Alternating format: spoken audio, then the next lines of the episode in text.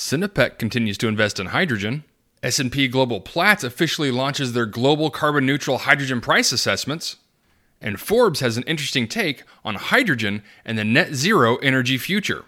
All of this on today's Hydrogen Podcast. So, the big questions in the energy industry today are how is hydrogen the primary driving force behind the evolution of energy? Where is capital being deployed for hydrogen projects globally? Where are the best investment opportunities for early adopters who recognize the importance of hydrogen? I will address the critical issues and give you the information you need to deploy capital. Those are the questions that will unlock the potential of hydrogen, and this podcast will give you the answers. My name is Paul Rodden, and welcome to the Hydrogen Podcast. In a report out of Reuters, China's Sinopec sets up hydrogen subsidiary. Sinopec Corp has set up a new subsidiary in Xiang'an near Beijing to specialize in the hydrogen fuel business. China's second largest oil and gas company said on Friday. Sinopec's Xiang'an New Energy Company Limited a unit fully owned by Sinopec Corp has registered capital of 100 million yuan. This according to the company. The new entity will engage primarily in building hydrogen infrastructure, managing hydrogen refueling stations, as well as storage and pipeline transportation of the low carbon fuel. The state giant has pledged to spend some $4.6 billion on hydrogen industry by 2025 as it pivots to producing natural gas and hydrogen as part of becoming a more carbon neutral energy provider by 2050. Sinopec, which owns one of the world's largest fuel retailing networks, aims to build 1,000 hydrogen refueling stations by 2025. Xiang'an, in Hebei province, was approved by Beijing as a new economic zone that focuses on building clusters of high tech and innovative businesses and takes over some, quote, non capital functions from Chinese capital. So, some interesting news to come out of China. And I would advise a good bit of skepticism in this. And while I do believe that China is pushing forward with hydrogen and natural gas, I am concerned about the safety measures that they would or would not be employing, as well as the carbon intensity of these projects. Next, Platts launches global carbon neutral hydrogen price assessments. In an article from James Burgess on December 10th, S&P Global Platts has launched a carbon neutral hydrogen price assessments at 6 locations around the globe, reflecting carbon accounted market value of the energy carrier in key hubs impartially between production pathways. The assessments consider carbon neutral trading activity which avoid, remove, or offset CO2 emissions in the production of hydrogen. Our carbon neutral hydrogen assessments will first and foremost reflect the value of the hydrogen molecule, irrespective of production pathway or color. This is according to Platts head of energy transition pricing, Alan Hayes, as he said in a statement on December 10th. The first assessments of Platts carbon neutral hydrogen were published December 9th, with regional differentials already evident. CNH prices in the US were the lowest across the selection, with Platts USGC CNH priced at $1.70 per kilogram. In the Asia Pacific region, Platts CNH was assessed at $3.45 a kilogram on an ex works basis, Australia, versus Middle East CNX assessment of $4.05 a kilogram. The Far East CNH price was much higher, with a carbon neutral hydrogen price of $7.95 a kilogram, while the assessment for CNH in Northwest Europe was $8.30 a kilogram. The price is built on Platts cost reduction assessments for various hydrogen production pathways, such as electrolysis and methane reforming combined with carbon capture and storage. As the energy transition gains momentum, market participants, governments, industry, and investors need a trusted and independently assessed price that reflects the value of hydrogen as a commodity to make informed trading and investment decisions and manage risk. This again, according to Hayes. Extensive feedback from market participants has illustrated that for a nascent global hydrogen market to grow, its price should be determined by a methodology that focuses on hydrogen as a commodity, not one that is based on a rainbow of colors or its production pathway. The assessments reflect the carbon neutral value of hydrogen as it leaves the production facility at key hubs in Northwest Europe, the Middle East, Far East Asia, Australia, California, and the U.S. Gulf Coast. They incorporate renewable energy certificates, the cost of carbon capture and carbon offsets using Platts CNC nature based carbon credits. Power purchase agreements and hydrogen offtake agreements will also inform the assessments. Where available, the assessments will take account of market data, including bids, offers, and reported trades, as these become available, according to Platts. Also, they reflect 99.99% purity and minimum lot sizes of 20,000 kilograms for prompt delivery during the calendar month following the trade date. S&P Global Platts Analytics Hydrogen Production Asset Database shows a pipeline of around 20 million metric tons of renewable and low carbon hydrogen production coming online by 2030, should all announced projects be realized. Okay, so if you're looking to invest in hydrogen, this is big news out of Platts that you now have a market based assessment for hub pricing around the world. And the big news to catch my eye is their price assessment in the US at $1.70 a kilogram. And the fact that that price reflects a carbon neutral hydrogen is even better. And not only that, but it was half the cost of the second best in Australia at $3.45 a kilogram. And I can only believe that with economies of scale, that price will only continue to drop. And lastly, in an article from Forbes, Ken Silverstein writes why hydrogen will likely be the gateway to net zero.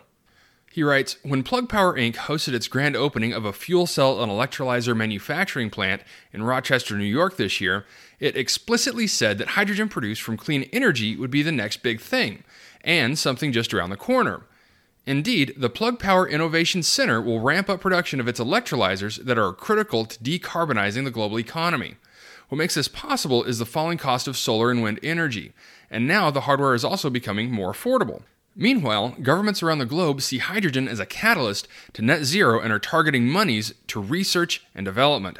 According to Andy Marsh, the chief executive of Plug Power, we have made solar more competitive than coal. So, how do you make green hydrogen competitive with natural gas? Governments are accelerating it, he says, noting that the hardware portion is not that problematic. The Department of Energy thinks you can cut the cost of an electrolyzer by two thirds by 2030. The author continues that today, 99% of all hydrogen is produced in reactions involving coal and natural gas and is considered gray hydrogen that does nothing to limit CO2 emissions. The goal is to produce hydrogen from low carbon energy sources, or green hydrogen, and expand its use into the transportation and power generating sectors. In its hydrogen economy outlook, Bloomberg New Energy Finance says that the gas could supply 24% of the world's energy demands by 2050, while cutting CO2 levels by 34% but that requires proactive policies and new investment. If all pieces fall into place, hydrogen produced from wind and solar could cost between 80 cents and $1.60 per kilogram. That's roughly the cost of natural gas. Again, according to Marsh, hydrogen powered cars have advantages over electric vehicles. Delivery trucks, for example, offer fast refueling and double the range of a battery. If you move a vehicle 150 kilometers, you want to carry packages, not batteries. Besides the Gigafactory to make electrolyzers, Plug Power has more than 165 refueling stations. It is also constructing multiple green hydrogen production plants to make 500 tons of liquid green hydrogen a day by 2025. Liquid hydrogen is easier to transport to its customers, including Amazon, Home Depot, and Walmart. Marsh continues to say that the company is on track to build out 70 metric tons of green hydrogen per day by the third quarter of next year. That compares to the current global capacity of 300 metric tons that's produced from hydrocarbons. So, almost 20% of hydrogen produced next year will come from clean sources, he says. Green hydrogen will follow a similar cost reduction trajectory to renewable energy, and ultimately, it will be the lowest cost fuel for transportation. Toyota and Hyundai are betting big on it also. In the meantime, FedEx has a delivery truck running on hydrogen in New York State. It has a range of 240 kilometers on a full tank. Generally, a hydrogen station can service 400 cars a day, with fill ups lasting 3 minutes. And the advantages of hydrogen are that it's abundant, renewable, and non polluting. Water vapor is the only byproduct of a fuel cell car that runs on hydrogen, but is about 30% more expensive to move via pipeline than carrying natural gas.